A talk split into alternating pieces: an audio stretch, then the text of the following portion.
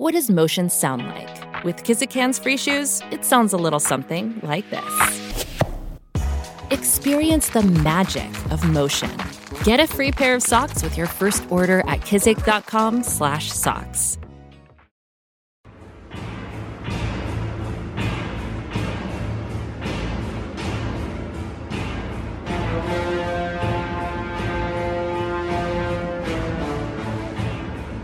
Welcome to Dug Too Deep, the officially unofficial podcast for The Rings of Power on Amazon Prime. I'm Jim, I'm Aaron. and today we're talking about Season 1, Episode 7, The Eye of Sauron? What is the Eye? It's called the Eye. I don't know what the Eye is, though. It's it's it's the eyes that Queen Míriel doesn't have left after they got Okay. she she survived the pyroclastic cloud only to be waylaid by a flaming uh, I don't know doorpost. Yeah. Yeah, Isildur post. Uh, Fucking Isildur, man, he's the worst. He sure is. Uh, the eye could also be.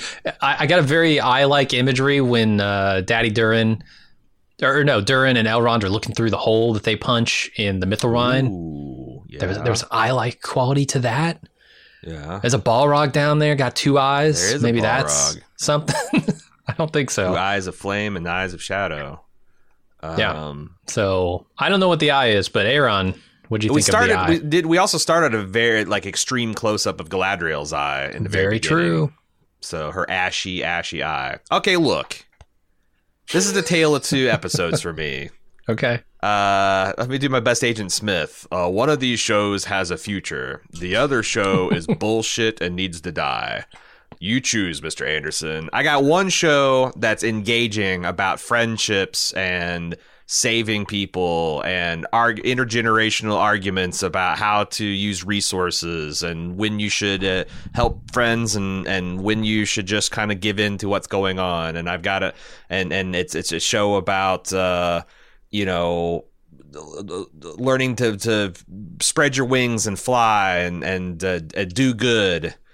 Uh, and I got another show that is just about a bunch of people I don't give a shit about. Some of them I'm actively rooting for them to die. The writers seem like they don't give a shit to crack a book or research anything, even the, the deep lore of Lord of the Rings. Um, and this is the Galadriel, Numenor, Isildur shit. Uh, I, I, I mean, I'm not going to sugarcoat it. I said last week there is, you know, maybe Galadriel will have a magic sh- sh- dome, or maybe they'll have some kind of like uh, fire. This is an evil It's fire. cold fire, gonna- right?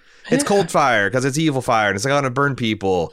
Um, this is, I, and I said the worst case scenario, they're all going to come back looking like first responders on 9 11. Mm-hmm. And I'll be damned if that's not what they did with the side of flaming horses and breaking up a group, even though they were just 100 feet from each other. This is just the Yeah. dumbest shit. Uh, and I don't want to belabor the point. I want to get it all out of my system here. Right. But like, this was profoundly disappointing. And then, then this is something you don't even know that to be pissed off about yet, Jim. Oh no. They've killed Galadriel's husband, who is very much alive in the Peter Jackson films. He's the Fabio looking dude that's like, Where's Gandalf? I very much desire to talk to him. You know, he doesn't have a lot of lines and stuff, but Ke- Celeborn, huh. also known Yeah, by yeah. the very funny name of Teleporn. Teleporn. what? Yeah, that's his like I don't know. He's got one Sindarin name and one Quenya name or something. I'll have to, have to Oh, tease John wait, that's that. not a meme name on the internet. No. That's Teleporn. Celeborn is also known as Teleporn. yeah, he invented he invented the very first uh, Yeah. screen FaceTime pornography service in Middle Earth. Mm-hmm.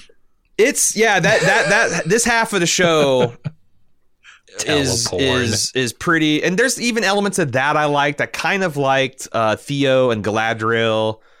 Um, you know, he is on the precipice of falling into revenge Yeah. fa- fantasy. It's going to kill his life, and she's on the other side. Like, you don't want to go there, kid. I thought that was kind of interesting.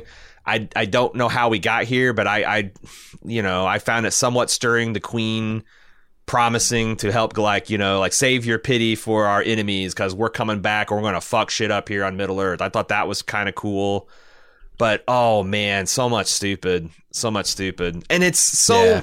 bizarre because on the other side, the stuff with the Harfoots and the Meteor Man, and especially uh, my man Elrond and uh, Durin and his wife Disa. That stuff is so good and is so much better that I just I just don't know. Um, yeah, maybe it's because that's more in the margins, so they have more freedom to kind of do what they want, and their the the, the Mm. main plot is just so fraught Yeah. with the token estate battle and all that. I I don't know. What did you think though, Jim? Uh, yeah, I, I also was highly offended, and I, I don't want to call this another Walking Dead week. I don't feel like it's fair to score it as a Walking Dead week because it's just a continuation of the Walking Dead bullshit that I saw last week. So I'll let that slide. But I was super offended by the volcanic uh, scenario here. I? And you're right. Everything we said last week, we were like giving them outs, right? We were planning the outs for them, trying to see them coming, and saying surely they're going to take one of these. And my exact train of thought as I'm watching this scenario play out is, uh oh, they're doing the Ash scenario. Okay. Maybe there's a magic shield. No, no, no magic shield. Uh, maybe it's cold fire. Nope, that horse is definitely on fire and screaming. Maybe it's a vision of the future. Maybe, maybe it's going to flash back. Even that would be less offensive than just playing it straight here. Nope, this is the here and now. We figured a way out for them, and they didn't even take it. And that's that's the shameful thing is they figured a way out for them. See episodes earlier, right? The cold fire thing. I suppose could have been an out, although it's hard to imagine that Mount Doom would stay cold forever, especially given Yeah. you know the ring situation and all that. But like, But, but like we're talking feedback, it tracks to Lord of the Rings because Mount Doom's lava just canonically doesn't burn very hot unless Sure, you're sure. standing, unless you're unless you manage to sink in it. and maybe that uh, initial blast was cold, but then the lava would be hot. Whatever. Yeah, we yeah. had a way out for them, and they didn't take it. And that was the most offensive part. Is they obviously didn't think about it at all. They were just like, wouldn't it be cool if Mount Doom erupted, created Mordor, and then our heroes were nearby to see it? Well, how Yeah. does how does that work? I don't know, but let's just do it. Yeah, it's like it, the thing is, it makes me lose respect for the writers' room because either mm-hmm. They have that idea and no, and no one's like, you know what, what, what is the survivability of a volcano like that if we depict it, and no one decided to crack a book or someone raised that objection. They're like, nobody will care. I don't know which is more cynical. Yeah. Um, but and, and the thing is, is like it's not just that because like yes, I think it's stupid. Like it's like it's it's the equivalent of like um I don't know Indiana Jones clo- climbing into a refrigerator and an atomic bomb going also, off. a mi- a stupid. One of the stupidest things I've ever seen in there's cinema. there's no fucking way a guy like George or uh, uh, Steven Spielberg would ever do something that colossally stupid to Mm-hmm. a beloved character and franchise. Uh, but that's just an example of something where it's like, Mm-hmm. oh, clearly this guy's just going to die. Oh, he's not, huh? Um, it's just not that. It's like the elves, the elf, and the people and the orcs were all within a football field size area in this village, and Yes. the village gets torched. Mhm. Ha- some of the people get burnt to a crisp. Horses are set on fire. None of the heroes Um, do. None of the good guys get burnt. And then they get separated into various Sure, groups. And the orcs, I guess, just give them like 15, 20 minutes to get their shit together and start heading out before they start systematically searching for people. But like, Yeah. why did any of this happen? How did they get separated? How, I feel yeah. how, how, how did the orcs get? Yeah, no, it's If- the if only the thing keeping is- the orcs. Go ahead. I was gonna say if the smoke is so thick that they can't see each other, uh, feet away from each other, then it's probably too thick to breathe. Um, and yeah, they'll have one character cough one time, and that'll be the indication that like, hey, there's a lot of smoke in the air. Um, it- it- here's the other thing: the, the more damaging thing to me, and I've said this about magic systems in the past, and one of the reasons I'm not a huge fan of fantasy, although I do agree that it can be done well. Magic systems often have Deus ex machina sort of stuff built into them, um, and and consistency kind of goes out the window a lot of times in these things. Yeah. Uh, I don't know if Lord of the Rings has done that, but what they've done now is thrown out the consistency of what can actually kill these or harm these people. Like, Sure. if human beings can survive pyroclastic clouds hitting them square in the face, what actually can kill them? Because I now don't know. I, they've thrown all the rules I know about human beings from the real Right. world out the window. So now this is some fantasy human race that I just I, I don't know Without- anything with- about. and without any excuses. Like, okay, maybe a high elf like Galadriel can tank something like that. She's Maybe. immortal. I Okay, might these give. Numenorians are better men. There's some kind of half elven blood, and they're all armored. Maybe, but there's What about Bronwyn? What about Theo? What about Yeah, they're they're plain old humans who Mm-hmm. have no special blood or anything, and they're wearing sackcloth. Like, yeah? yeah, I don't get it. I don't. I don't so, get it, now, man. so now I don't I don't know what to think next time a threat comes up. Right? How doomed are they if they can survive this? Um, It's just such. It's just such. It's just. It's idiot spectacle. Is Yeah, what it it's cool is. imagery. Just like, I- I agree, Because yeah, like- dude, that blood red, like it, it, it was gorgeous. It was absolutely gorgeous. Mm-hmm. This blood red environment that they were inhabiting was all streaked with fire and the ash and all that stuff. It is extremely striking. It's extremely evocative of disasters that we've gone through in the 20, uh, early 21st century. Yeah. Um, I get why they wanted to do that, but like you just can't check your i mean i maybe i can't i just can't check my brain out to enough to enjoy it's just not i don't think it's that type of show that kind of wants you to just check your brain off um I I don't ever want to watch a show that wants me to check my brain off completely Like, even in The Yeah. Walking Dead, I don't. well i mean there's I shows like there's show there's definitely shows that you don't think you know like nobody's watching what we do in the shadows for like consistent Okay, okay, vampire comedies, lore, things sure. like yeah, that's what I'm saying. If like this lot was like a latitude. parody or like a shit posting show, like Danger Five or something like that, fine. Uh-huh. Yeah, check your brain out. Who cares? Rick and Morty, even Rick and Morty, it don't really shut your brain off. Um, No, I don't the know. dramas. I don't I'm know. always always engaged uh, until they do stuff like this, and, and I would say I have I have other things that I didn't like about this episode, but one thing I do like is the Elrond Durin stuff. I'm I'm still like super engaged with that storyline, um, because because it's just it's so much fun and so serious at the same time, right? I feel like there are actual stakes for these characters, not pyroclastic clouds hitting them in the face.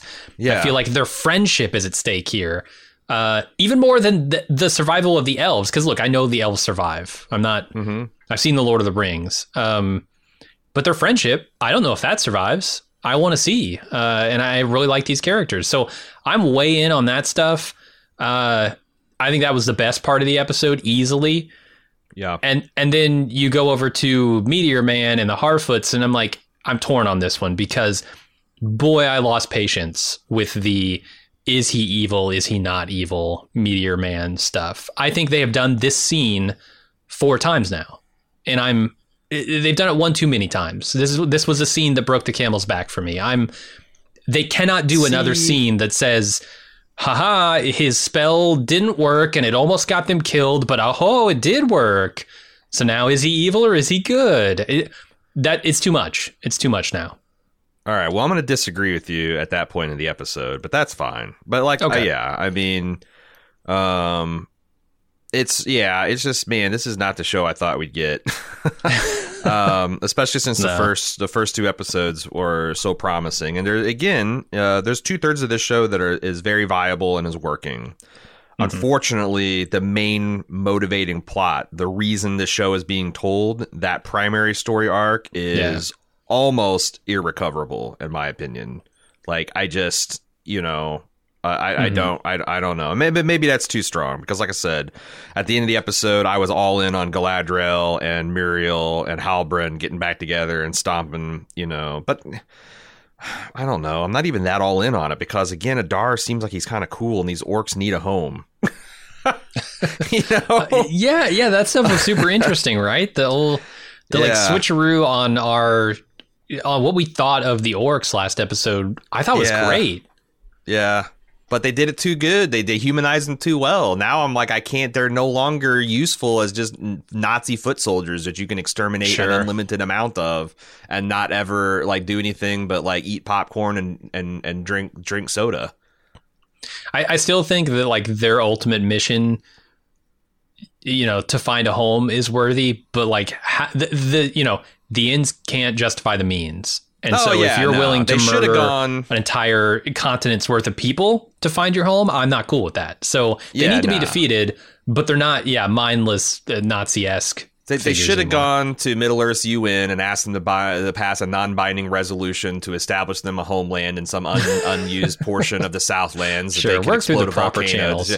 Yeah, they Yeah. should they should have worked through the proper channels. But you know, it's been it's been uh, three four thousand years of relentless hunting by these uh, fucking uh, self-righteous elves, and they're they're tired of waiting on the process. You know, they're tired of waiting on the process. I get it. I get it. I understand. Anyway, yeah, so th- that's my general thoughts on the episode. I think this was of the three shows, shockingly, of the three shows we're watching this week, uh, the weakest of the three. Um, I think Yeah. Walking Dead barely edged it out, and House of the Dragon just continues to impress. But Yeah, House of Dragon is on fire on all cylinders, and uh, The Walking Dead is it's missing a cylinder. Don't get me wrong, but Sure, it's still it's- moving down the road where like I feel like uh, not all of the wheels have fallen off of the show, but half of the wheels have fallen off of the show, and mhm. you know, um, I think they really need to really think about. You know, they're going to have a year, I think, a year or two uh, to to kind of retool and refactor before the next season comes out, and they just really need to tighten some of this stuff up. Yep. Uh, or I expect that they're going to start seeing some dwindling audiences. Like they're not going to get to 25. I don't, know, man. Maybe this is exactly what families are wanting. They're wanting ultra violent, R rated violence uh, with horses on fire G-rated- and screaming. Yeah, yeah, with with with, with G-rated romances and uh, black and white morality, and you know, it's essentially they're they're wanting Disney Plus Star Wars crap for their Lord of the Rings on Amazon because I guess. but that's not what I want. So it's it's clearly a viable way to make television in the modern era. Ask Disney. Yeah. So I I despair. Uh, I'm, I maybe I, I need Aragorn to give me a, a a speech to pick me back up and put a sword in my hand to tell me to fight on. But yeah, I'm. Uh, oh boy, this this Galad. I'm or maybe I just start hate watching and just like I hope everyone dies. we'll I hope the Numenorian ship sink. I hope, I uh, Galadriel falls off and Mhm. her fancy elf armor takes her straight down, and she just sits there for the rest the rest of the third and fourth age. She just gauges at the from the bottom of the ocean, can't do anything. Yeah, yeah. Yeah. All right. I think that's enough preamble. Let's Jesus, get into the recap. Sixteen minutes of pure vitriol. Uh, if anyone's l- I talked about Durin. I, I talked about how much I like that. That's true. It wasn't That's pure true. vitriol. I would say half of the wheels of the pod. I wouldn't say all the wheels of the podcast have fallen off. Just just half of them. Yeah. Just half of them. There's a lot more rings of power to ponder. We'll be back right after this short break. When you need mealtime inspiration, it's worth shopping Kroger, where you'll find over 30,000 mouthwatering choices that excite your inner foodie. And no matter what tasty choice you make, you'll enjoy our everyday low prices, plus extra ways to save, like digital coupons worth over $600 each week. You can also save up to $1 off per gallon at the pump with fuel points. More savings and more inspiring flavors make shopping Kroger worth it every time. Kroger, fresh for everyone. Fuel restrictions apply. Another day is here, and you're ready for it. What to wear? Check. Breakfast, lunch, and dinner? Check. Planning for what's next and how to save for it? That's where Bank of America can help. For your financial to-dos, Bank of America has experts ready to help get you closer to your goals. Get started at one of our local financial centers or 24-7 in our mobile banking app. Find a location near you at bankofamerica.com slash talk to us. What would you like the power to do? Mobile banking requires downloading the app and is only available for select devices. Message and data rates may apply. Bank of America and a member FDIC. And now, let's dig a little deeper on Dug Too Deep. All right, we start off with the volcanic blast uh, aftermath. It, it's hit them. The survivors are uh, running around, sometimes literally with their heads on fire, trying to gather themselves. Uh, everyone you care about survived, but Isildur gets buried under rubble trying to help others. Um, one of my favorite movies is Mars Attacks, and I clearly remember sitting in the theater and the way that movie begins, if you recall, are people have you know they're like country bumpkins, and a herd of cows on fire comes over the crest of a hill. Damn. And I was the only one in my hometown theater that just bust out laughing at the sight of these mooing cows stampeding all of them on fire. And that's the only thing I could think of when that horse came around the bend on fire. I'm like, oh my god, Yar- that's the the orcs are gonna come in here and the the, the you just start yodeling. Yodeling's gonna make their heads explode. I don't think you want people thinking of Mars attacks when you're trying to make a Rings of Power television show. Definitely not.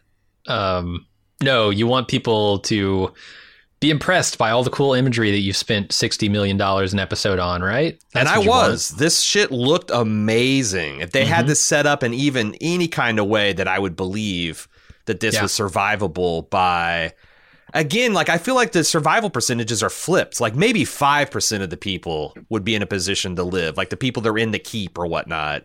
Mhm. But like it's the opposite. Like it seems like five or ten percent of the people were badly burnt or killed. But the thing is, is like Galadriel gets up and she's right next to a structure fire.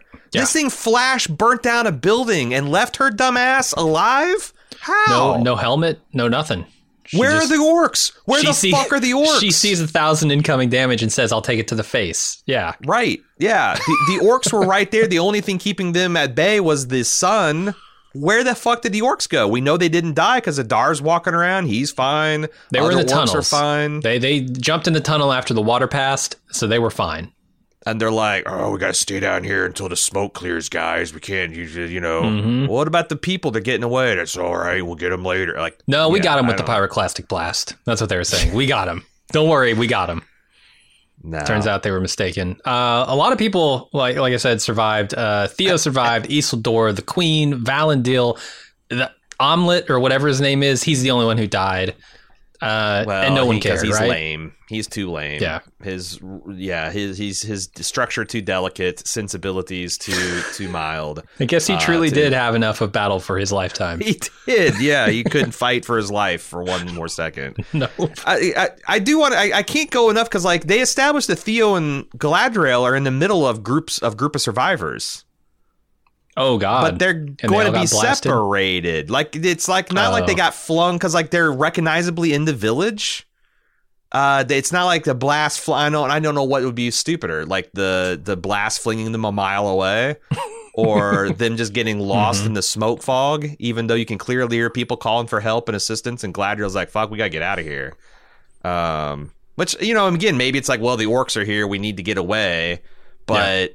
Why didn't the orcs like I, I should I felt like there's there's a lot of things they could have done to fix this. Number one, not have the fucking pirate like just just have the volcano raining down fire. So it's like if you are in the way of a mm-hmm. magma blob, you're going to die. Otherwise, you're going to be fine. It's kind of like you Yep. know, eeny meeny miny mo, flip a coin for living and dying. You have the orcs, you know, now that the sun's blotted out, starting to rampage, and like Galadriel's like, shit, we got to get out of here. There's not enough of us to make a stand, and just people just take off running in all directions. yeah, well, the smoke they- slowly spreads to create Mordor, right? Right, but they don't they don't do that. And I don't No. know why they thought they could get away with this. We're we're watching you television show. We're right here. Literally, that's know? the only point is to watch you. anyway, I don't know. Yeah, we've we've said probably too much on this scene. Uh, I'm sorry. I just can't like but- it's again it's it's a very fucking wor It's worse than the worst case scenario because they added all the things I thought they were going to do and then Yeah. split the party up. Which again, I don't even stand Okay, never mind. Let's go. Let's keep on moving. I can. they'll all get back together eventually. It'll be fine. Um, Yeah. Let's move over to the Harfoots. They arrive. Wait, wait. Yep. Can we talk about like okay? I know we we mentioned it, but like um Isildur's the worst. Yeah. He gets pinned under a, a, a fucking rafter and he he blinds his queen. uh huh. The queen sacrificed her vision for his dumbass. Yeah. I mean, that's the All only right, way I just want to make sure we establish that. okay. How did Uh, Míriel get blinded? By the way, Uh, I I assume fire right to the eyes. Like the the like she got hit with embers in the, the face. hot gaseous cloud know, that lit everything on fire didn't do it. But she had her eyes fi- closed during that. She was looking directly into the embers when they hit her. Man, my eyelids don't even protect me from the full sun. Like she it's, has I queen feel, you know, eyelids though. She has the eyelids of the, she, She's got the she's seen in the, into the eyelids, yeah. Palantir. That that fortifies your eyelids in a way you wouldn't understand. Oh yeah, yeah. She's she's she's got those mithril mithril lined eyelids. Uh huh. Lead's got nothing on it, man. Yeah, it's the only explanation I have for you. I'm sorry.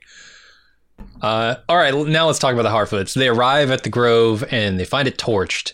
And Sadoc realizes that a volcano took it out, and that must mean there's a new evil rising. And then we get suspicious looks over at Meteor Man. And Yeah, and he's just kind of stumbling about. Yep. And then Sadoc asks Meteor Man to fix the uh, the death of the Grove here, and he tries, but it seemingly fails, almost killing one of the Harfoots in the process. I do. I did wonder because, like, when Sardoc starts, uh, Sadoc starts saying about like, "Oh, new evil's afoot," and everyone looks suspiciously over to Meteor Man. I thought like, "Oh, they're going to start the the Harfoots are going to start getting suspicious again and superstitious." Mhm. But they don't. But no, they're like, "Hey, could the big fella who might be the new evil could could he kind of give us a help out?" Like, oh, oh, man. So Yeah. like, even in this, it's, a- it's a weird like- back and forth, right? Also, yeah, why we're why why we're bitching lightly on one of my favorite parts of the show. I thought they did a pretty shitty job of selling this grove being destroyed. There's like four or five Well, yeah. trees scorched, you know, randomly uh, by by this volcano that's shooting fire from I don't know hundred kilometers away. Um, it didn't. Yeah, it's like if if these five trees were why you stopped and fed yourself, I don't know. Maybe this isn't this isn't the greatest stopping place. Sure. Uh, also, are, are are these apples that they're eating? A lot of apples I this think week. so. I think they're apples. Why aren't apples. they bigger? I feel like they should be uh, almost the size of their head. Like I've seen bigger apples in the supermarket. Oh, You're right. Yeah, these are these are Harfoots. They, Are these they crab should, it should be- apples? It, What are it they? should be like seeing a five year old holding an apple. Yeah. Yeah, I I, I agree. This should be like the size of a cantaloupe in their hands. You would think so. Maybe that's what it is. They're you're supposed to understand they're like crab apples or something. Like humans wouldn't be interested in eating, but the Harfoots, man, this is a feast. Could be, yeah. That's all the apple they can handle. Yeah. Uh, I'm Granny growing, Smith would kill them. It would, yeah. Swallow one of those seeds, a whole tree grows out of you. Uh, it's proportionally so much sourer, you know, because their taste buds are so much smaller. Right. Granny Smith would be like, just just close their throat. hmm Uh, like I said in the preamble, I'm I'm growing impatient with this storyline. They keep showing us the same scene over and over again, and this this was uh, number four, as best I can tell. It- and I'm happy to see by the end of the episode, I think they're moving on from this. You know, That's the thing. I think the rule of three says that they can do this three times. Once, like only Nori sees it. The other time, Mhm. Nori and Poppy sees it. Now the whole crew sees sees it, and as a result, they it's like okay, as much as we love this guy, it's time for him to move on. I I thought. well like, then there was the then there was the one that Nori only saw as well with the ice stuff. So like, I thought that was the one I was counting. oh, oh, So the healing ice, but the that's back to her only seeing it. What? So what? What other? Because like the, you had the fireflies, the ice, and this. What other thing did did he go wrong? Uh, I don't know four- because because he came he came like crashing out into the the funeral ceremony or whatever they were doing right in the netting, and they all got scared of him, and then he helped them drag the wagon. Oh, but that, And was so that were like all like, using his magic good. or anything. I thought like that's just him being Sure, a, sure. A, a big clumsy oaf. Okay, well yeah, Yeah. if you want to, I don't know. I'm kind of lumping that all together in the same like, Okay. is he evil or is he good? Um, gotcha. so I don't know. It's wearing thin, but it looks like it's gonna be done. Unless unless they go chase him down, find him, and then they do another one of these scenes, which I'll be pretty Well, annoyed by. n- well, but the, the the fact that the Harfoots are changing, they're actually being a little uh Uh-huh. adventuresome. They're they're they're you know Yeah. being a little bit of, of baggins here. Um, also, they keep teasing me at the Ents, man. Because uh, when the meteor man starts whispering through the tree and it gets louder and more insistent, it's like, oh, trees don't talk. And he's like, some do. And I'm like, "Go fucking show me those Ents, man. Mhm. That three second scene, of an Ent wife and an Ent child is, is not enough. I need more Ents. Yeah, That's one way cool. this show could offer me an olive branch by having an olive Ent tree The Rings of wander Power onto the season scene and literally two. offering me his olive branches. That would that would do a, that would do a lot. That would do a lot for me, to be honest, Jim. Yeah. Are they olive trees? I didn't realize that. I Could mean, they be no, olive trees? But, Why not? But if he's offering, I just just I, I don't know. I just made an olive branch joke. Okay. okay. Season two is going to be all ins. I'm, That's going to be the I'm getting my amusement where I can get it from this show. Uh, all right, let's go on to. Oh, I also want to say that the Meteor Man, looking for things to praise. Uh huh. I'm astounded that he can do the same same shtick for seven episodes and it's still fascinating. Like his perilous confusion of like like uh of, of like constantly being like amazed at what he's doing and confused and apologetic like he's held that frame for seven episodes and i haven't gotten i haven't gotten gotten bored with it yet maybe you Sure. are but Yeah, i'm, I'm still starting to, digging what he's but- that's very hard to be this non-vocal and be Mhm. relatively charming and interesting and still kind of dangerous like it's it's pretty good pretty good Yeah. stuff it's like it's like gandalf only he can't talk you know Uh huh. that's a hard thing to do Or Sauron, but he can't talk. Who knows? could be All right, let's go over to Elrond making an appeal for Mithril to Daddy Durin. Uh, he pleads with him, literally pleads with him, and offers him things in exchange. And Daddy Durin decides not to help because it's too risky for his people, and defying the will of the gods might destroy Middle Earth. This is good. I like it. I like the dwarf lords Oh, behind is. him pulling like a the biggest Sonny Corleone. Like as soon as the elves offer like 500 years of sacred elf tree, they're like 500. Holy shit, that's such a good. Wait, you say you're saying that they're going to guarantee the Tattaglias are going to guarantee our stake for 500 years? Yeah, no. Uh, I I really like that. And the thing that I like about the scene is like everyone has a point. Like Sure. Durin the fourth wants to save his friend. Elrond wants to Mhm. save his friend. Durin the third is like, boy, you're rolling the dice on our whole kingdom, going and delving these deep, dark places that are destabilizing the minds and all. Like, I Yeah. don't know that I'm. A, I mean, I, I don't want the elves to perish. Right. But Durin the third, nah. I don't want the dwarves to perish either. And I, I think there is a legitimate case to be made that either of those scenarios are possible given the Yeah. two paths forward. especially since it's just an elf like they like I, I like that they confirmed it by the end of this episode because until then it's like you know like you want us to frack our mountain to mm-hmm. extract this precious resource to save the elves because they think this tree's going rotten and this is going to save them like we don't like yeah i i thought everyone kind of had a point and i And really I think thought, all the stuff with the leaf that they do with the mithril sitting beside it and healing it is super good because it shows this will actually work. It's Right. just is it worth the risk to the dwarves to do it? And I yeah yeah, and, and then the guy who actually has a relationship with the dwarf is saying yes, it's worth it.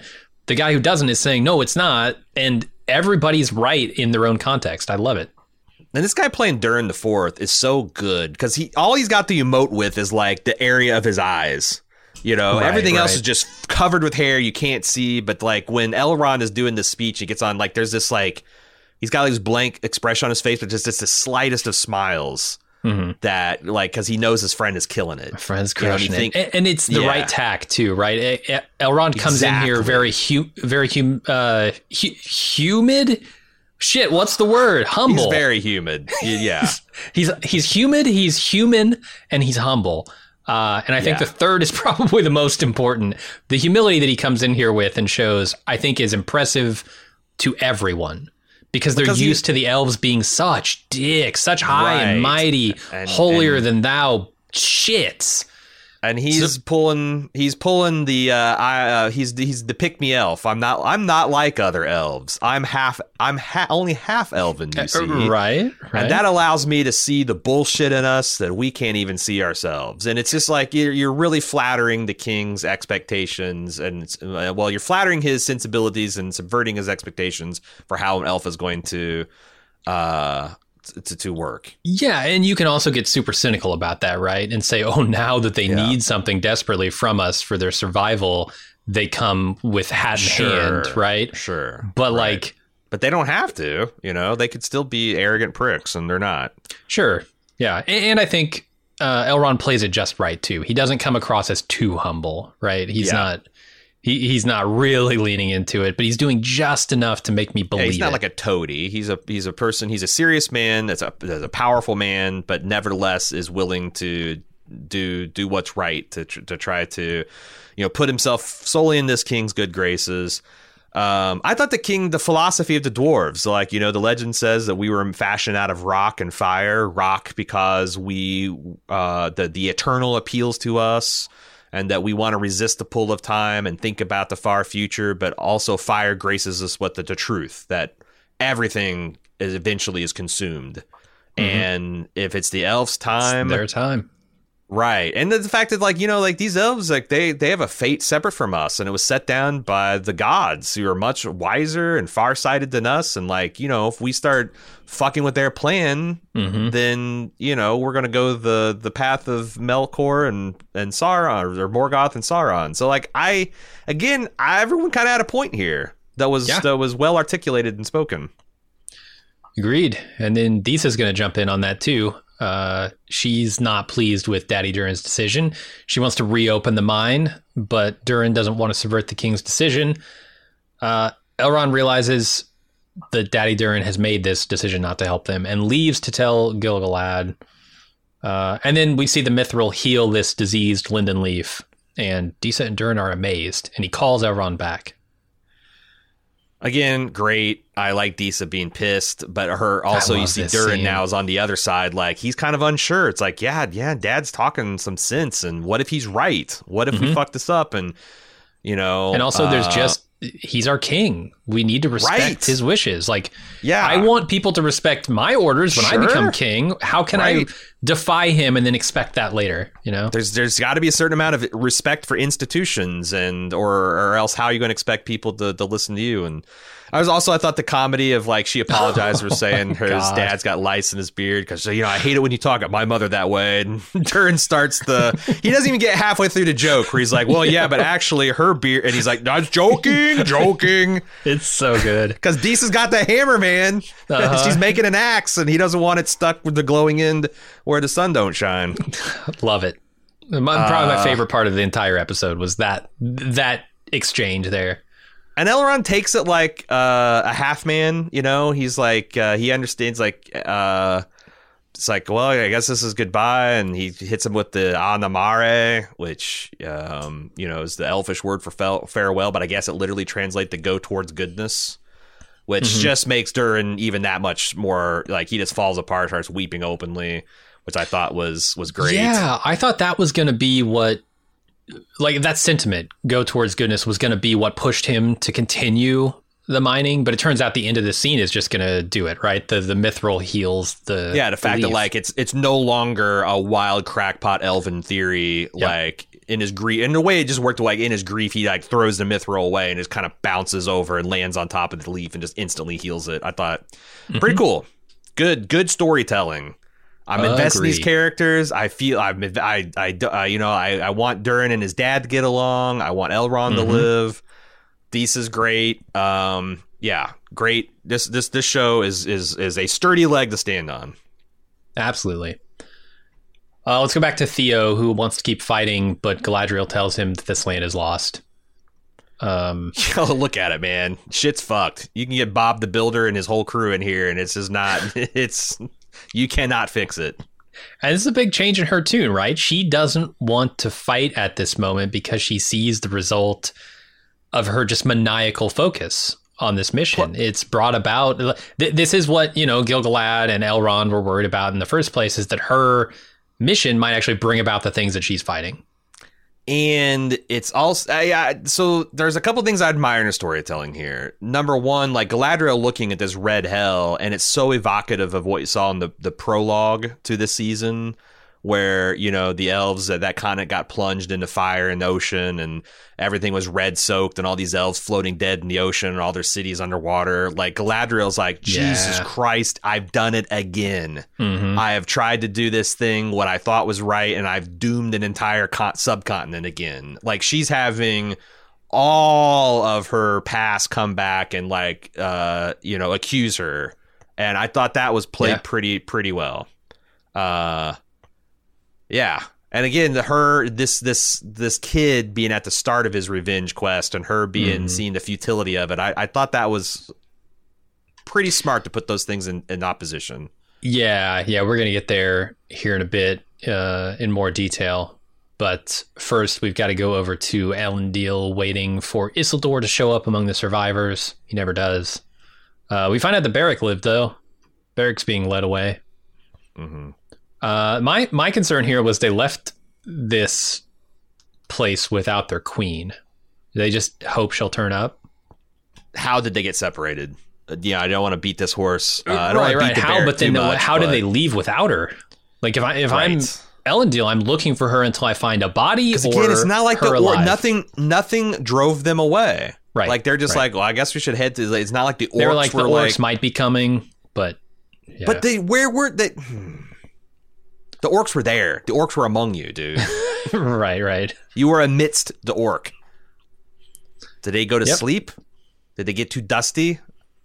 I don't They know. went down to their tunnels. telling you, and then fell asleep. Yeah. Uh, all right, Galadriel and Theo head toward the survivors' camp, and Galadriel gives Theo her sword, uh, turning him into a true warrior, I guess, or trying to.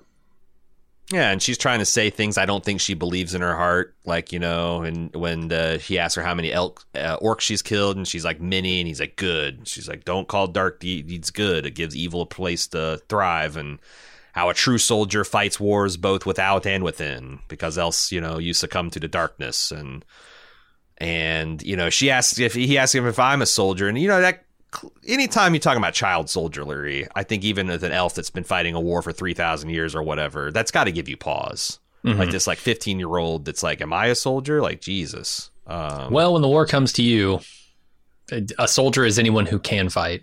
yeah, no, it's it's grim shit, Right. but I think that's uh, that is what they are grappling with on this show. Uh, Yeah. When they can be bothered to. Uh, it's actually important, or, or I think interesting to note in that previous scene where Elendil is waiting for Isildur, just how weird it is. Like the scenario where the queen walks up and she's got some dude just kind of guiding her by the arm. It seems, and like she doesn't really say anything or acknowledge much, and and then Elendil kind of figures out that Isildur is not coming, right? That he didn't make it yeah. Because he's the one in kid with Berek that kind of looks like Isildur, and then it's, it's not. Isildur. Oh no, this Uh-huh. kid's way better looking and posture, and he's not a sniveling little shit. Ah, oh, I don't see him actively fucking anything up. Yeah. Yeah, Okay. he's he's just he's just leading the horse. Oh god, he's not fucking it. Yeah, it's it's it can't be Isildur. uh, But as we go into this next scene, um, we're heading back to we're heading to the encampment, uh, the fallback point, I guess. Elendil realizes that the queen can't see, and apparently can't smell. Did you know you can smell smoke, not just see it? I would think that everything would smell like smoke, though. Like you know, Okay, it's like a night after a campfire. I go home, I'm smelling oh, smoke times for- a million. Yeah, times a million. Obviously. Oh yeah, that Mordor smoke stinks. Oh, yeah. it's Oh, really yeah. stinky. Burnt orc hair, it gets on your nose and just. Mm-hmm. No, but I, I like how they they teased this out. Um, how they foreshadowed it a little bit in that previous Mm-hmm. scene, right? Where like there's something weird, something off about the queen. Then she almost takes this stick to the eye, which I thought was a nice touch as she's riding this horse. oh, and Elendil yeah. sees it, and he's like, "That's weird." Yeah, And then he eventually realizes, "Oh yeah, she can't when see we when she says." smoke? Yep, Yeah. Indeed. And she's trying Um, to, you know, like she's trying to keep it not hidden, uh, not out of vanity, but like the last thing these soldiers need is to know that their queen has been stricken. Yeah. And I want to sit tall and proud in this saddle until we get to the camp, at least. I thought that was a or good- I take a stick in the eye. or I take. uh, yeah. Yeah, good stuff. Um, And this is what starts like Elendil. You can feel his sh- faith start to crumble. He's lost his idiot Yes. son. Uh, the her the queen has lost her idiot sight, and it's just like, man, I've here I was an elf lover, and look where it's gotten me. Yes. Because he, Yeah, it's, it's really going to hit home by the end. a lot of people struggle with blame and whose fault it was, like Theo and all that. But like Elendil is probably the most proximate cause. Directly responsible. just leaves that elf in the water, none of this ever happens.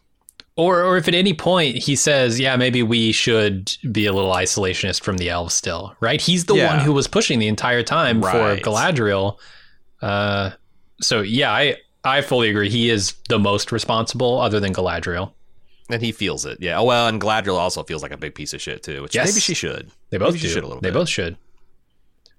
All right, Sadoc tur- uh, sends Meteor Man away toward a settlement of big folk with the diagram of the stars in hand.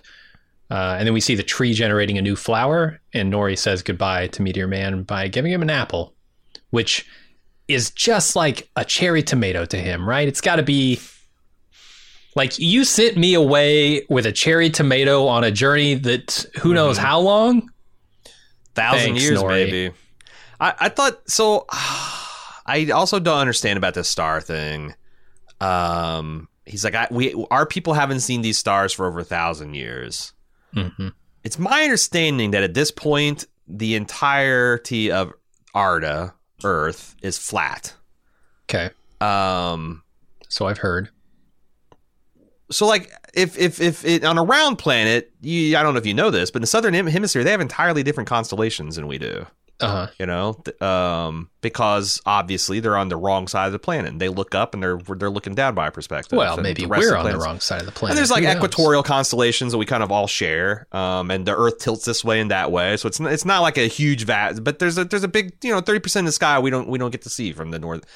Mm-hmm. I, I don't understand like how this is like the stars disappeared, um, and the of course when this you know this is kind of like magical. Obviously, we were talking about you know Yeah. fucking lit trees and f- flat Earths and the all this shit, but like I I feel I feel like they're being needlessly mysterious about all this stuff. Um, I don't know that we need to have this. This needs to be an entire season long mystery about so many people's identities, but. Whatever. Um, and then they, they they decided that like, well, he couldn't heal the tree, and he almost killed us with uh, uh, our own children's stupidity. Almost killed them, so we got to send this guy away. You know, he's got to get find Yep. his answers with his other big folk. It all tracks. It all tracks to me. Yeah. Uh, Nori regrets getting involved with Meteor Man and leaving the trail, so to speak. Uh, Marigold tells her to sleep it off. Just like, yeah, go to bed. You're you're getting too whiny. Yeah, I I thought it's just everybody is feeling responsible and regret here. Um, they also have this black smoke start to kind of cover the sky and the moon, but they don't really do anything with it.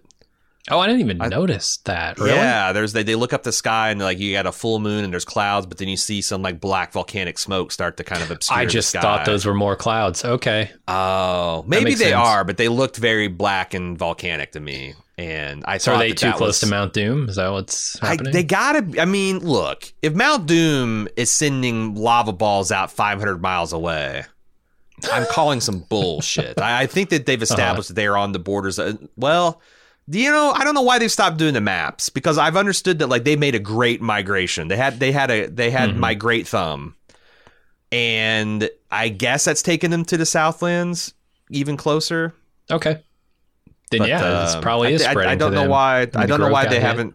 I, I I don't know why they they abandoned the maps because that was such a great way to keep everybody on the right page. You know. Yeah, and I would like to see you know how far this land of Mordor spreads. Is it is it going to continue to spread? Is it is something like over the course of the next few seasons we're just going to see it engulf more and more of the Southlands? Until it covers or- all the world in a sickened darkness, Jim. Yeah. okay. What I, I didn't know if like it? this is final state of Mordor or if we're going to grow into that. But That's a good question. You know, uh, Mordor's t- We'll is is typically uh, portrayed as being kind of ringed by these three walls of mountains that kind of curtain it off the rest of Middle Earth and makes it kind of a fortress unto itself. So I imagine that those mountain ranges will eventually kind of be the borders of it. But yeah, it remains to be seen how much of the world is covered with that uh, and darkness. Gotcha. We got a lot of rings of power to ponder. We'll be right back after this short break. And now, let's dig a little deeper on Dug Too Deep. Um, and I like Nori's, um, you know, regretful sentiment here, and and like, Sure, Huh. she's so young, and she She's- she she she bucked their society, and it's kind of bitter, bitter in the ass. Yeah, and she's like saying things that I still don't think she believes. Right? I'm just a Harfoot. That's all I'll ever be. I don't. I don't think that's the end of it from her, and you can see it when she goes out there to the people I'm calling the witches, um, and says, "Hey, he went that way." I mean, that's her leaving the path again, right? Yeah. The- getting Uh-huh. back involved with that stuff. So she doesn't really believe this. She's just But it's very kind- teenager, She's just right? whiny. Yeah. Like when your mom and dad say, like, you know, if you do this, it's going to fuck you up this way, and it does, and then you're kind Mm-hmm. Well, of like, fine. you I guess I'll never do anything else again because or what's the e- point? if it, yeah. or, or even if it's just kind of like, yeah, sometimes I think it's like, gosh, you know, you're right. I you knew this, and I didn't know this, and I didn't take that, and like, it's it's not like you might, but in that moment, you feel pretty fucking foolish, you know. sure. And then sure. Um, I don't know that that's obviously I don't think that's where things stay, but like I I, I thought that No, was no. I thought that was pretty reckon. And again, this is this whole episode's about regret. Everyone is Mhm. feeling like a fool for doing the things that they've done, whether you're high elf or a low Harfoot. All right, let's go over to Theo asking Galadriel about the ones she's lost. This is the scene you were talking about where she tells us about her husband, her brother. Uh, Theo blames himself for the current state of the Southlands, but Galadriel tells him not to carry that burden because it's mine, because I fucked up. Uh, ins- no, actually, she says instead blame the gods.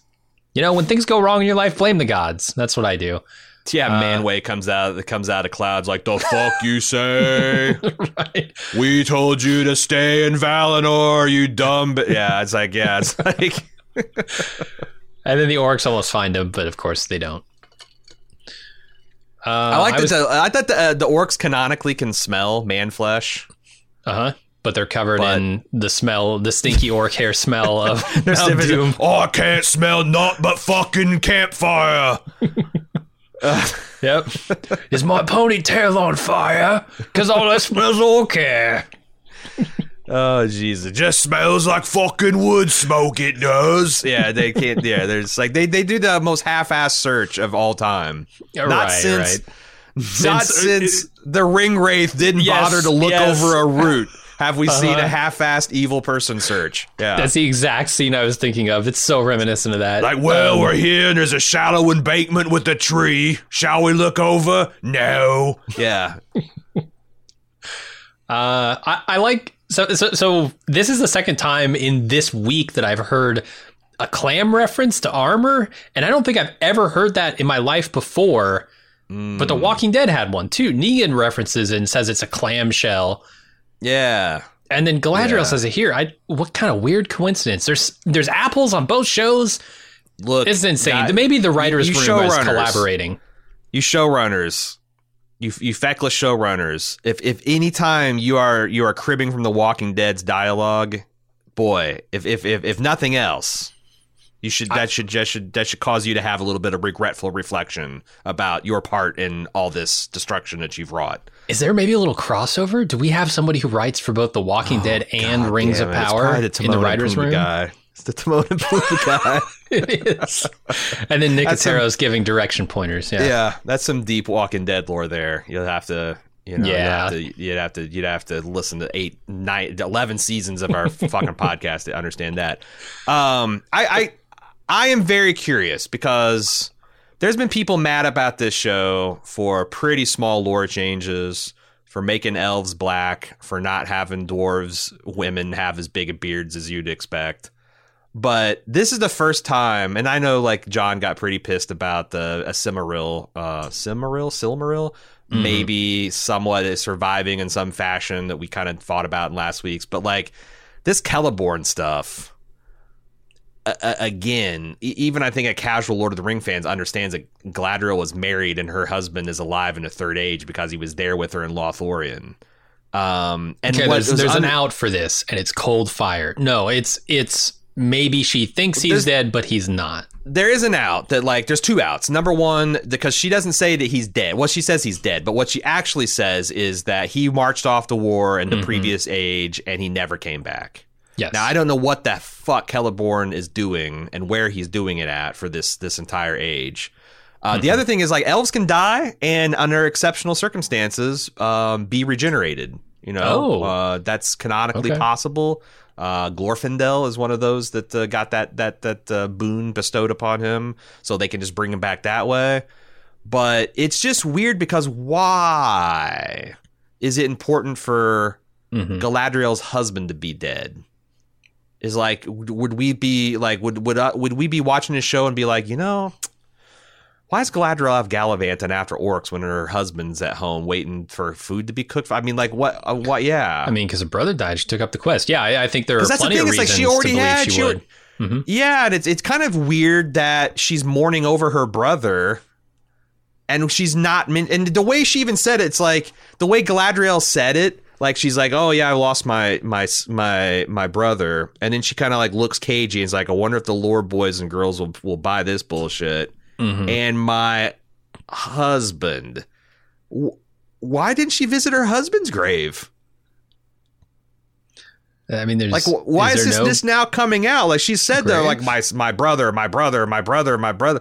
I don't know, man. She's she's a little Targaryen, a little Targaryen like fixation on her brother. Maybe is what I'm getting at. Gotcha. I don't know. Obviously, I didn't have a problem with it, um, but it was a surprise to hear that she had a husband because that's the yeah, first it's time like hearing of it. bonus motivation, you know. Sure. Yeah. Uh, th- th- some of the stuff she says, though, I like. I think when she tells Theo, like, you didn't mean for any of this to happen, right? Intentionality matters. Intentionality matters a lot. Like, What's in your heart? Yeah. you can fuck up accidentally and cause bad things to happen, but did you intend those things to happen? Because if you did, you're a dickhead. If you didn't, yeah. you, I, I feel like you're forgiven. Yeah, and, and and the other thing is, um, like if you fuck up and you internalize that and think you're a fuck up, it'll probably cause you to fuck up more. You Totally. know, um, and like I thought that she said, And "Don't if you're shamed this- for fucking up, it'll it'll cause you to be like, okay, well, fine. Nobody likes me anyway. I'm just going to do my own thing. It- it- you can get bitter and angry about it. honestly, Dune got it wrong. Fear is not the mind killer; it's shame. Um, but Yeah. her point of like, don't take this burden on you because if you do, you might have trouble putting it down.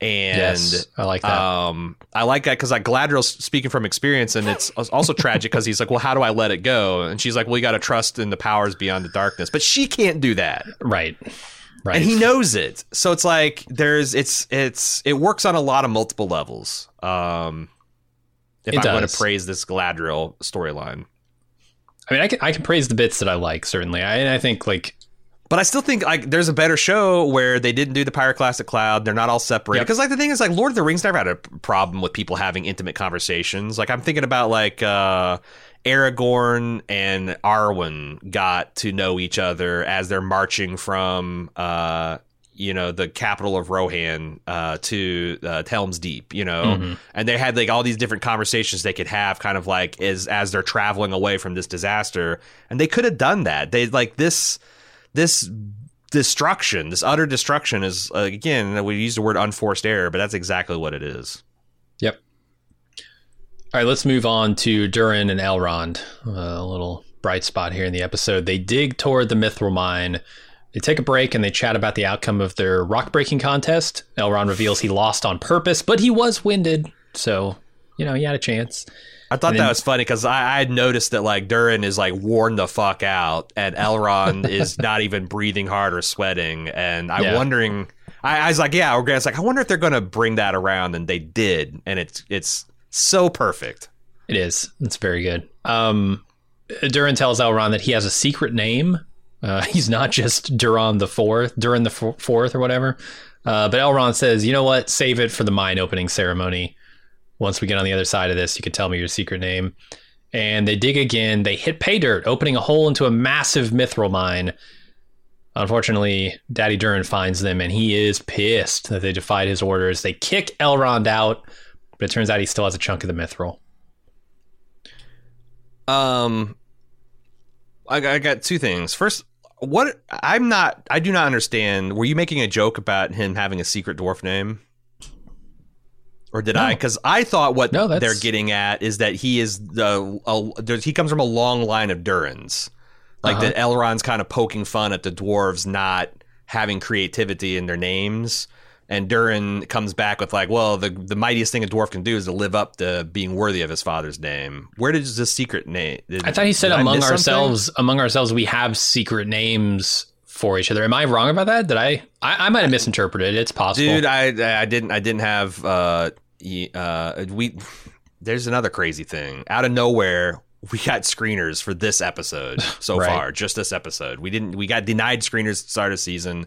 So I was watching screener copy, which does not have subtitles, and Mm-hmm. so maybe, maybe, but I, I didn't get that. Maybe, maybe he was alluding to the fact that the dwarves have. I know the dwarves essentially their whole language is secret, which is one of the things we didn't talk about. The where the king was suitably impressed with Elrond. Um, it's not like elves don't bother to learn stone the stone speech. It's just Mm-hmm. the dwarves really jealously guard that.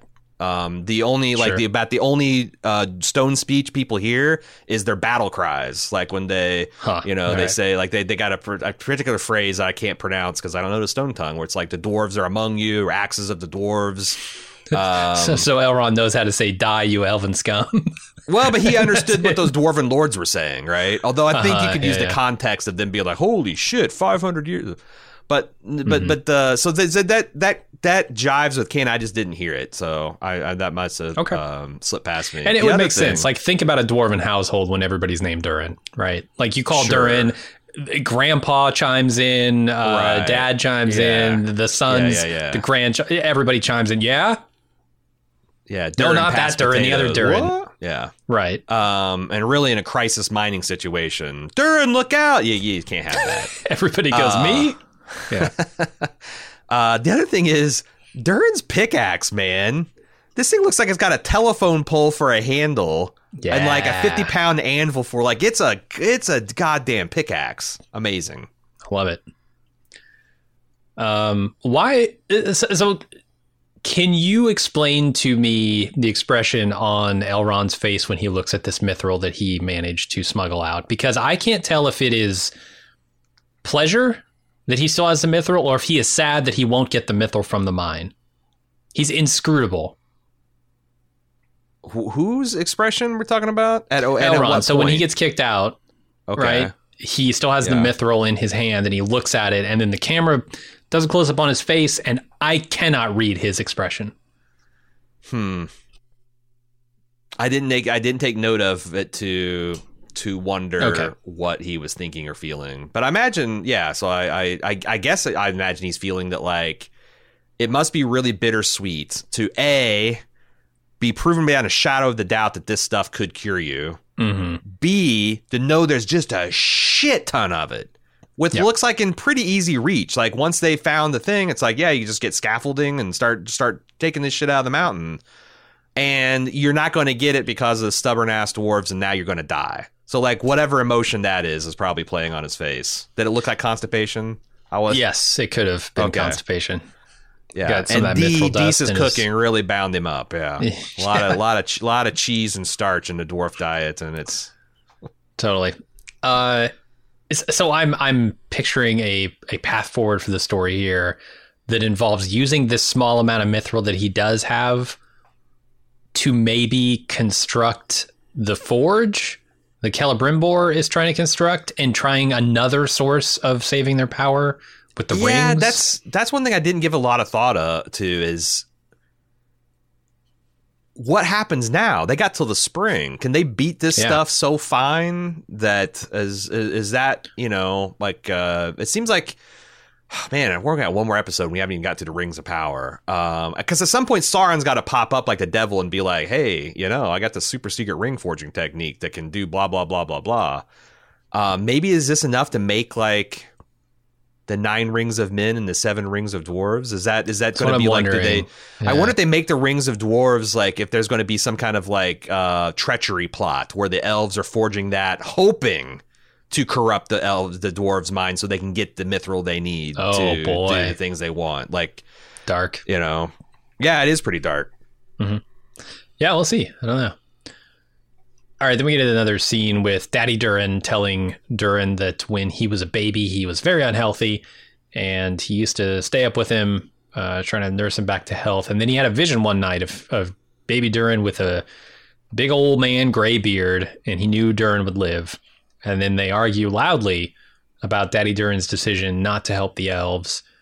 And then Daddy Durin tears off Durin's necklace and tosses it to the ground. I think that means he's not a prince anymore. I- I'm assuming this Yeah. is just like bling that says prince.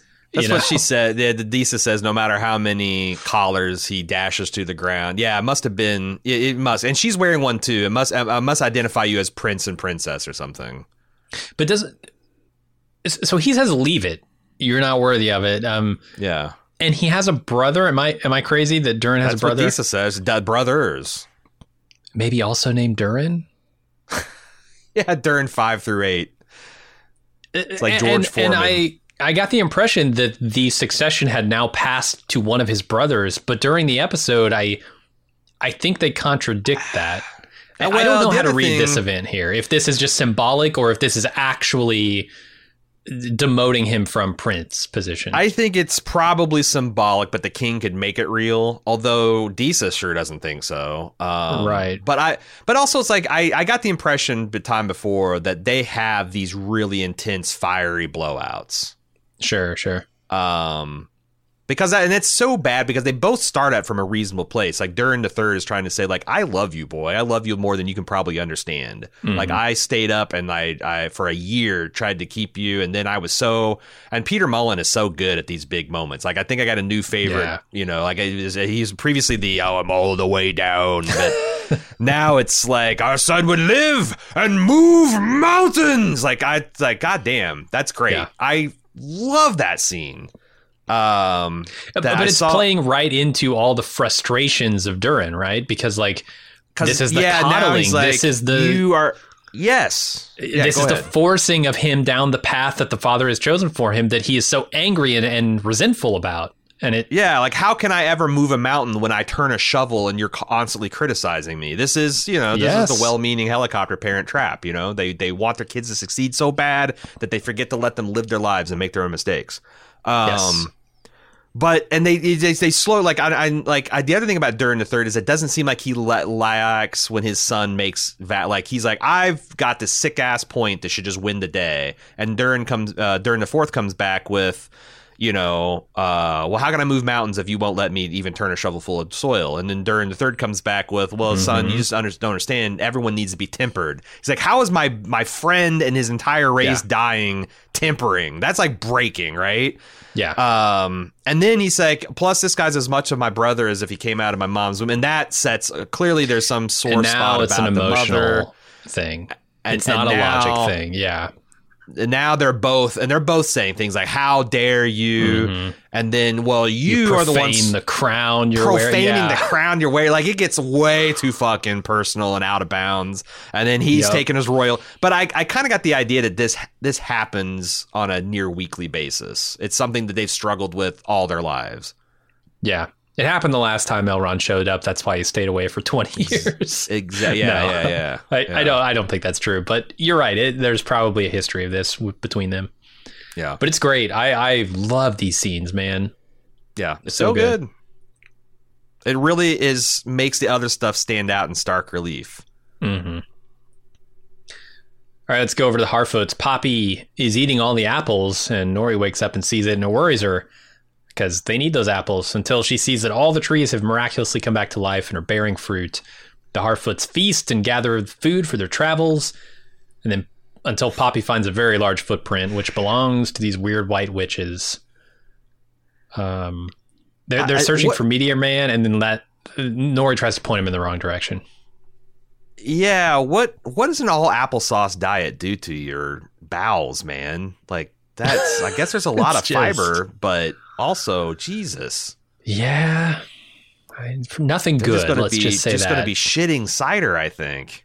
Um I don't know if this is a great migration. I'm I'm assuming they come to this grove once a, a year, so maybe they're used to all applesauce diet. Maybe they're mm, built for it. Yeah. They're gonna have to go back to visit Disa for some some potatoes and cheese to, to bind them back up. Yeah, like Theo tries that all applesauce diet, and he's Mm. just he's a loose cannon for the rest of his week. Not good. No, Uh, but yeah, the Swedish death metal elves are back, searching. They're hot on the heel of the meteor, hot on the heels of Meteor Man. yeah, yeah. I'm calling them the witches because I don't know what else to call them. Yeah, Swedish death metal band is uh, mouthful. Um, but yeah, they they are looking for Meteor Man. or he points them in the wrong direction. They recognize these flowers. Um, and the, the, it looked And like then they Meteor Man kind of left a trail behind him, like he is spontaneously growing. sprouting flowers. Yeah, yeah, yeah. I, you know what? I, I liked that. I'm surprised they weren't dying as they walked past them. And I don't know if that would be like if they are evil, giving away too much. Um, Yeah, about 'Cause, yeah, their I- I evilness. but blowing up might happen. the Harfoot's caravan is pretty fucking evil. So they Yeah. kind of gave away everything. Yeah. And uh, I thought that was cool too. Like the, you know, there's this uh, flash of, you know, Samwise Gamgee challenging to, lo- you know, Strider, like, uh, unhand him, Longshanks. Like uh, when, you know, they're, they're pretty brave when they have to be. Like, uh, it's just Nori. Yeah, yeah. Uh, and then these guys disappear, and they come up behind her, and her dad comes up and is threatening them with the brand. And You Sadoc harm a like, hair on her foot. I love that line. It's so yeah, good. yeah, it's a, yeah. Um, and they just yeah, they suck up all the fire and destroy the caravans. Oof. Definitely evil. Yeah. Oof, Uh, that's a big blow for the Harfoots. I don't know how they're going to recover from dude. all of their caravans being set on fire. Yeah. Their food, their supplies, their That's Sadoc's gonna say it's like, yeah, we're probably dead anyway. so like, yeah, it's it's it's a lot. It's a lot. Yeah. All right, Berek doesn't want to get back on the boat. This is Isildur's horse um, because Isildur isn't there. So he runs back to where Isildur was, and Elendil regrets saving Galadriel. Yeah. It's like uh, Dwayne The Rock Johnson Jr. Uh, says uh, he's, he's like, uh, you know, he's not to listen to any of us because he's soul bonded with that prick Isildur, and now he just won't, you know, he can't be told anything. Uh, Shouldn't he know this? Didn't Elendil tell him all about this and that his mother had told him all this stuff about the bond with the horse and yeah. how sacred and important it is? There were two lines in here that I really think the character who spoke them was the wrong character to speak them. Mm, It's that, and when Elrond tells Durin that they need to let the rocks settle, I'm like, well, he fucking know. He knows better than you will ever know about everything rock related. Why are you telling him that? He should say it to you. Oh, see, I thought that was like a little bit concerned for The Rock, but also like you need to take a break, and you are like, you know, like Durin might not oh, take okay. a break if Elrond doesn't need one, so Elrond's giving him a cover for like, unless instead of you making your heart winded, explode, yeah, you're trying to keep up with me and Elf, yeah. I, I thought I, I rescind that, interpreted yeah. as as him, yeah, giving like a, him a little bit of a, a break cover. Okay, then it's just a horse problem here. Um, Yeah, I, you're right. I like uh, I, I, Elendil should have been like sad to know like, oh, Berek can't leave because he thinks his master's still here. Now, yeah, V- Valandil should have been trying to get get Berek on the boat, and he wouldn't go. Right. And Elendil comes up and says he's not going to go without Isildur. Yeah, he's bo- yeah he's bonded to that idiot. You got to let him go. we lost an idiot son and a horse now. I lost so. a shitty son and a good horse. It's uh, it's, it's too bad. Uh, Galadriel and Theo get to the encampment, the Numenor encampment. Uh, Theo searches for his mother and sees all the wounded, and then Theo and Bronwyn are reunited, and so are Theo and Arondir. Arondir, I don't know. His name's kill yeah, I have in my notes that no, nobody important is missing, me. hmm and then I'm I mean, like, I'm like, well, I guess important. Isildur, but then then I'm like, oh, he's not important, so Yeah. point stands. There's a lot more rings of power to ponder. We'll be back right after this short break. And now, let's dig a little deeper on Dug Too Deep. All right, Galadriel goes to the Queen, and the Queen expresses her commitment to continue fighting against evil and return to Middle Earth at some point. And Elendil loses his shit. He just can't take the guilt getting his yeah, people into this. he's It's overcome good. with with grief, with shame, uh, that that he was ready to like completely renounce his ideals just because the going got tough a little bit, and the queen, who he thought, you know, uh, that the queen's got more backbone than him, got more stick to itiveness to the elves, got more thirst for righteousness. Like I wasn't oh, I, exactly I also sure. read that this was maybe him. This was regret for getting his people into it for good now. Like, there's no way back because the queen is now committed Oh. to returning to Middle Earth. Holy shit! Okay, all right. I I thought maybe it's like he he lost his way a little bit and was ready to pack it up, and his queen kind of showed him up. But uh, maybe. I suppose either of those uh, could be true. you might be right. We'll have to see. We'll have to Yeah. see, We'll know more next week, I'm sure. or maybe not. Like Uh, I, yeah. I, I honestly, my worst case scenario of um this show punting a lot of these important questions and mysteries and stuff into the future, it might they might be that goofy. You Yeah. know? That's possible. because like it seems like they cl- they clearly that's the other thing is like I'm starting to question the wisdom of this five season mandate too. Oh, like Was it- Definitely five seasons. I thought that they had that they were budgeting for five six seasons of this, and it's like man, what if this is a three season story? Because wow, we've really drug our feet on some pretty important things that feels like maybe we should have gotten gotten a little bit more uh, knowledge on. Yeah. I don't know. I mean, I think they'll keep making it until the audience withers and dies, but I don't know if that'll ever happen. I, I see a lot of people saying that this has renewed their interest in Lord of the Rings, and I can see that. You Oh, know? for Because it's not all bad, and so eh, the ways it's bad, a lot of people just don't care about, right? Um, and it's exciting, I think, for Lord of the Rings fans to have more Lord of the Rings on television at such And high production gorgeous. levels. Yeah, Yeah, and it's something again you don't you don't give a fuck about violence. It's family friendly. No Mm-hmm. one swears. Uh, So I get it. Um, I I don't think the audience will drop off enough to get them to stop making this. Maybe they cut the budget a little bit because I think all that stuff's pretty baked damn in for the first couple but- seasons. But Yeah, yeah. uh, I, and I, I, and I, but I do, I do think that they can't fuck around in season. You know, I, I, there's a whole other Mhm. episode left.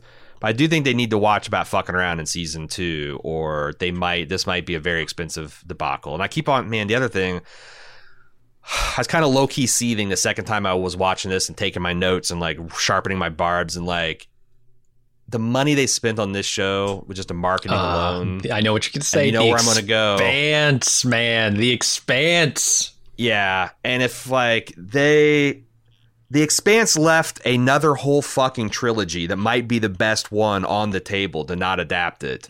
Mhm. And like if they fuck this up so bad that they don't even get to the like what what if I wonder if there's a world in which this this goes so badly in seasons 2 and 3 that like uh the Amazon pulls the plug so like they don't even finish the a- adaptation. But like or what what what would hurt my feelings most as an expanse fan?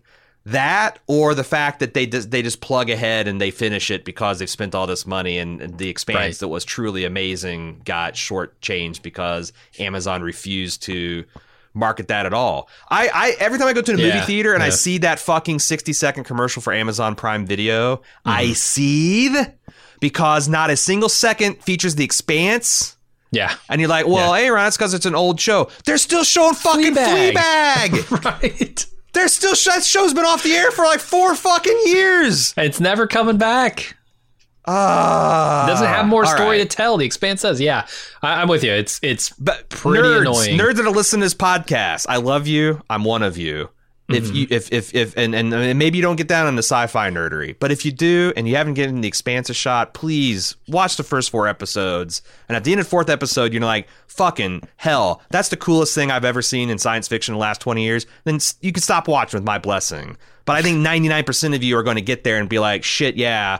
And then you're going to find out there's a whole other trilogy after the end, and you're going to be outraged. And we need more of you. we need Mm-hmm. if millions you're a more. Babylon 5 fan from back in the day, I think you'll like the expanse a lot. Actually. Yeah, if you thought Deep Space Nine was a gritty, Mm-hmm. morally gray exploration of morality during war, uh, amongst alien, yeah, oh, the exp- And, and it also doesn't feel so incomplete, right? Where they left it, you can leave it Yeah. there and you can It imply a lot of stuff, but it doesn't feel like, oops, we just stopped in the middle of a plot. Right, right. You'll get to the end and you're like, oh, that's great, sis. And then you'll get outraged only not because they left you in the middle of a story. It's because you know there's another trilogy. Yeah. It would be awesome. Anyway. Anyway, we need, a, a- it's we all need about another audience. we need another five million people ass mad about this. Yes. uh, hounding Amazon to do it or give up the rights or do the movies or something. Anyway, Ass mad. I love it. yes, Uh, yeah, yeah. Let's go over to um, Nori's dad. Largo wants to get back on his feet and keep going. Sadoc wants to weep. Um, Largo gives this inspiring speech um, that inspires everyone to continue walking, and it seems to work. But Nori takes two apples and goes after Meteor Man. Poppy goes with, as does Nori's mother, Marigold, as does Malva, as does Sadoc. Wise. Samwise Poppy stands up and says, "Not without me, Miss Mister Nori." Yeah, and and uh, And Marigold, with her. Marigold stands up. Yeah, yep, says, "I'm going Yep. too." We got a Boy, Hobbit crew. You can't really put a Pippin crew. on any of these other people. Ma- Malva is the Pippin here. I don't know. And Sadoc's going, Mal- which is the big yeah, one, right? Cause, yeah, and that's the thing is like Malva's been kind of like the thorn in everyone's side, and she's the naysayer, and she's the one that wanted to leave Mhm. Poppy's fa- or Nori's family to die. But like her, even her being like, "Look, I I just been wrong," you know. Uh, what's the what the, the line of like, "What's the use of living if we're not living good?" That's Mm, yeah, It's great line, great line. agree. And All then right, we got quick- like you know, uh, like he says that what we can do, like no one else can do, is walk. That's the Lord of the Rings birthright, man. Those series are just long walks, and like we got a Mhm. great fellowship setting out across this big vista, this big landscape. Like I got, Yeah. I got so much fellowship vibes at the end of this. It's great. and they do head in the direction that Nori was pointing the witches away Mhm. from. So you can kind of see what her intent was. Uh, the queen leaves Middle Earth. Bronwyn says they're ready to travel to their new settlement. Galadriel's going to the Elf King. Uh, then Bronwyn asks about Halbrand, and Galadriel is apparently going to take him. Um, he's injured, and I think Galadriel plans to take him with her to Lindon, and he gets cheers as he rides out of the encampment. And then before she goes, she leaves her sword to Theo. How we feel about evil Halbrand? Because he's taken wounds that only Elvish medicine can heal. That's given. That's reminding me of Frodo and his Morgul blade wound. Because if they're just Hmm. burns, you know, I feel like Bronwyn could deal with burns. Just put some some Middle Earth Neosporin on it, and you're gonna be fine. But Well, they're all out of Alfirin He looks- seeds, right? They used all that up on aspirin, Bronwyn. yeah, So- uh, They got to go get more of those. they need to go to the Valley of Procter and Gamble and get some more. I, I I do I do wonder if um, they are leaning into because he he looks a little like red rimmed in his eyes, like maybe he's he's he's having some life drained Mm. out of him. Uh, he, he's yeah being corrupted. yeah. I don't know. I I don't have a strong read on that. It's still a mystery, I guess. But he's also very committed to like I'm not going to leave these. Uh, I'm not going to abandon these lands. Uh, I want to fight Yeah. for my people. I've, I'm, I've sacked up, man. Mhm. Did his did his sack get burnt up in the pyrocla- uh, pyroclastic cloud? Do you think, Jim? Al- almost certainly, yeah. Yeah. I mean, Is he even how- a king? I don't know how good's his uh how good's the loin area of his armor. Is that made of Uh, mithril? I, I don't know. Probably not, since the dwarves are just now getting around to discovering it. Yeah. So yeah, Sack's gone. Um, I I, I got to think there's some prestige that comes with having an elven sword if you're a kid. Yeah, and, and that's the thing. He trades this evil Oh, in the hilt, Southlands. right? He's Yeah, obsessed yeah, with yeah, this evil hilt of a sword, and suddenly he has an elven sword. I think that's Yeah, a trade that's up. well I'll make that trade all trade all day. God, I just I'm so because like I feel like I would like this thing a hundred times more if I they just didn't do the stupid volcano shit. Yeah. because a lot of the actual things they're doing I think are good. I just think Mhm. that like um, Isildur is borderline irredeemable, and it just like they just did a phenomenally stupid set piece. Uh, and it's a Yep. damn shame because yeah, you're right. That's a great like yeah, you lost your evil sword kid, but look, you got this bright shiny elven sword now. Hmm Um, and you got you know they're kind of trying to tell me that they're this kid's head screwed on straight, which fair enough. All right, let's go back to. They're also oh also like this is something I'm going to ask John about on the Lorecast because they talk about uh, the River Anduin, which is the big central river that kind of runs through a lot of Middle Earth, and there's a Hmm. Numenorian colony at the mouth of it called uh, Pelargir, Pel- I think. That's where they're headed. Yeah. Yeah, and I, I checked it out, and there is an entry for this port port city at the mouth, uh, at like the delta of the Anduin in the the Tolkien Gateway. So there's there's lore, there's lore to be uncovered, a rich mine of mithril lore um, that we'll be probably talking about on the Lorecast. I, I had a guess as to what that place was called, written in my notes, but what, what we don't have it? subtitles. Yeah, it was just like you- P- Pellegra or something. Um, Yeah, but I took it out. I, I- any name that I didn't already know, I took out of my notes because of the screener copy we got without subtitles because I wasn't sure how to say it. well, I thought they pronounced it, it, it, it. There is, I thought they pronounced Anduin really weirdly too.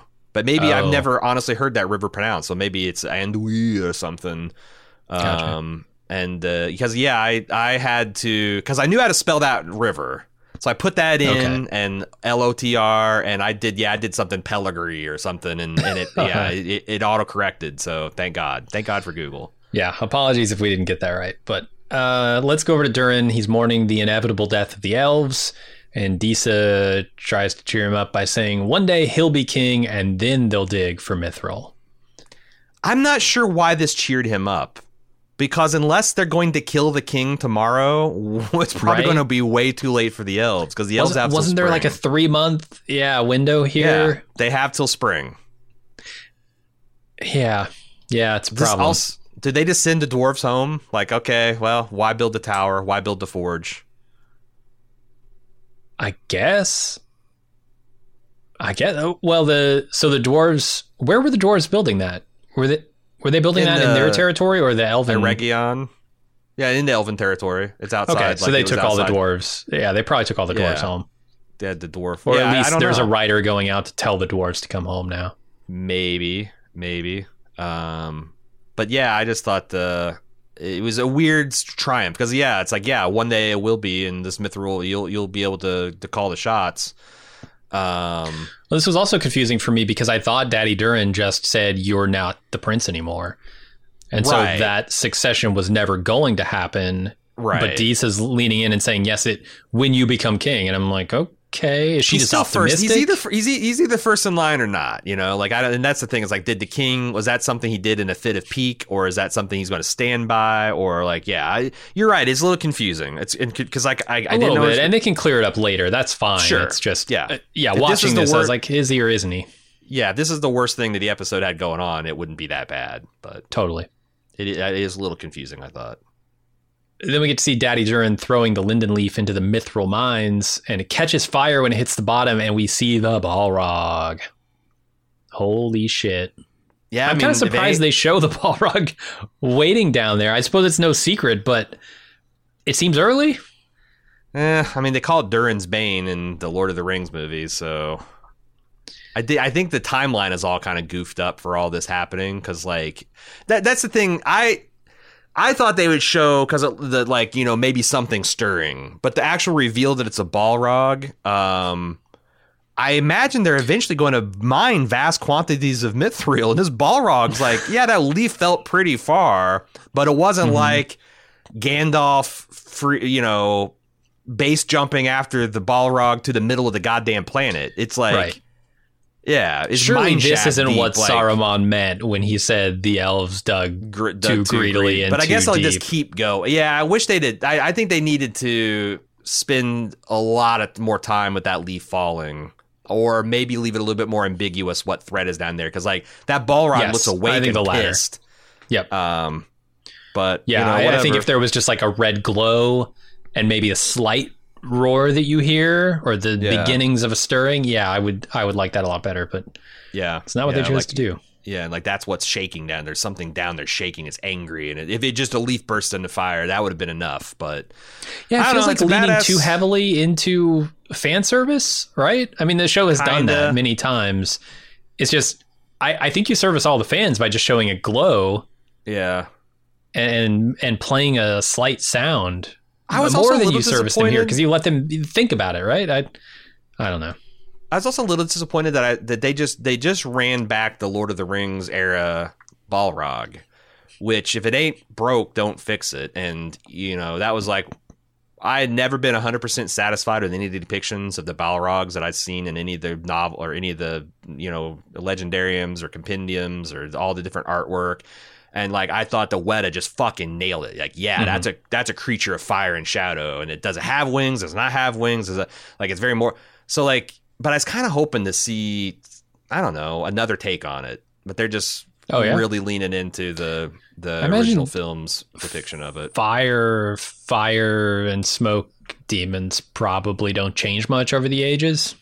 No, it's fine. I was just hoping to see another equally awesome interpretation of them Okay. because they've done like unique things with the dwarves. I think that was really cool. Like their their their copper boots that look like dwarf feet. Sure. I think are very charming. Their helmets that are just literally giant versions of their own heads Mm-hmm. is super cool. They've done some like uh, they've they've given the the the Sylvian elves kind of like this weird like int face stuff on their armor. It's different than like Legolas. So I thought it's like oh they might have another cool take on Balrogs, and it doesn't look like they do. But that's cool because this is pretty good take.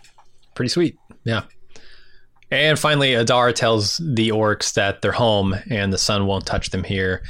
And Waldreg declares Adar Lord of the Southlands, but he says, no, no, it needs another name. And we see the caption change from the Southlands in gold to Mordor in black. I thought this Very was cool. a little.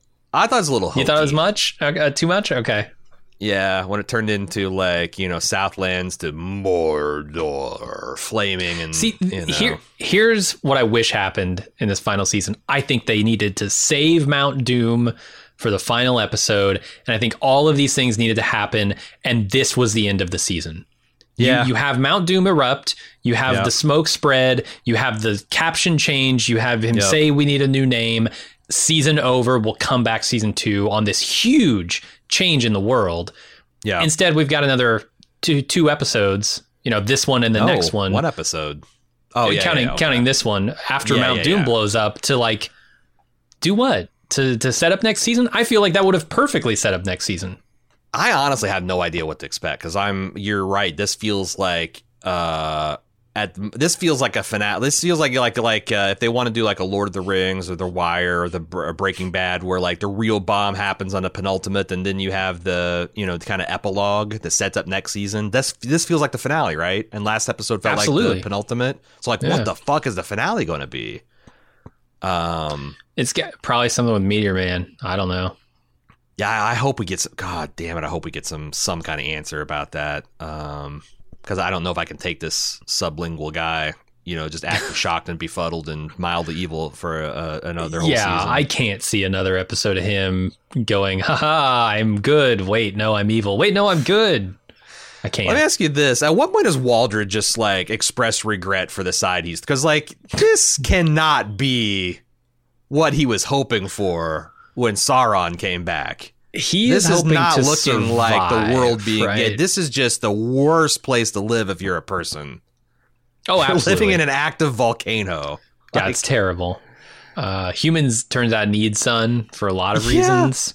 it's like cast off your cloaks and helms, orcs. The suns will no longer trouble you. You people, there'll be some vitamin D supplements. Make sure you take those every day because you're gonna start yeah. to fucking die. Your your proteins are gonna form properly anymore. You're gonna pretty get much real fucked. depressed. Yeah. Here's some whole milk. It's fortified with vitamin D. Just start guzzling it. Yeah, I, I don't know. Yeah, it's it's great. yeah, that's what's coming out of those diseased cows, right? It's just milk with vitamin D. But when are they going to see that like Adar's is using them, like literally, like Mm-hmm. the the? I, I think he's going to treat the humans like the the orcs have been treated, like essentially enslaved people being subverted to wills that are not their own. Which I That guess that's make sense. interesting. But I don't know why Wald. Well, yeah, Waldreg needs to like wise up, man. Yeah, he chose poorly, He chose poorly. and he'll probably suffer for it. So I hope so. He's another We'll one of those I'm rooting, actively rooting against. Him, he's in he uh, Oh, Waldreg, yeah. Waldreg and Isildur. They they need to die. Mhm. Anything else? Is that it? Is that that's gonna, it, man. Well, Yeah, we our- got one our- episode our- left. Do you feel like your spleen is fully vented? Yeah. Yeah, I mean, Yeah? I, I had a half. I, look, I had a bursting full spleen last episode, and I vented it quite a bit in that podcast and feedback Yeah. episode. Cool. This episode, I only had a half full spleen because some of well, a good chunk of it was good, and I enjoyed I will it. So, say, like, I will say that now that we got our all the biles out of our system, we've we've reset. Like I don't Mm-hmm. think the show is poised to be stupid at this point. Like there is nothing that immediately is jumping out of like this is fucking stupid. Had- They got a stopped wide- before? They got a wide open field to do an amazing finale and make me eat all these words. Like I, like, just despite everything, I think the Queen stuff is working. Galadriel and Theo stuff is pre- working pretty well. Uh, fuck Isildur. Mm-hmm. Uh, I, I'm super Adar. I'm on Adar's team. I'm on Durin and Elrond's team. I'm on the Harfoot's adventure team. Let's let's let's bring this thing home with the finale. let's we'll see. Uh, we'll see.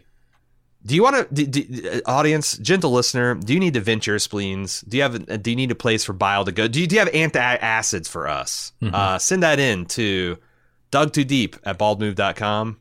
We'd love to hear uh, hear what you think uh, about the Balrogs, about Celeborn taking a bullet before the season starts.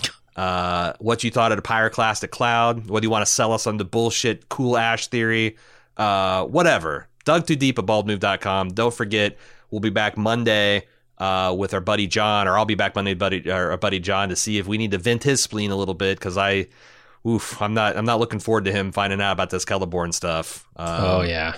Boy, if the Mithril Yeah. got him hot, we'll we'll, we'll see. Uh, Dug Too Deep at baldmove.com. Follow us on Twitter. Uh, dot com slash baldmove for all the latest releases and updates and what we're up and about. And if you want to get an ad free feed and tons of bonus features, check out our support uh, or, or- and just keep us going. Uh, check out our support page at support.baldmove.com to find out how you can get access to that and a bunch of other different stuff.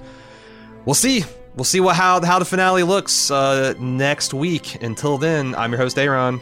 And I'm Jim. See ya.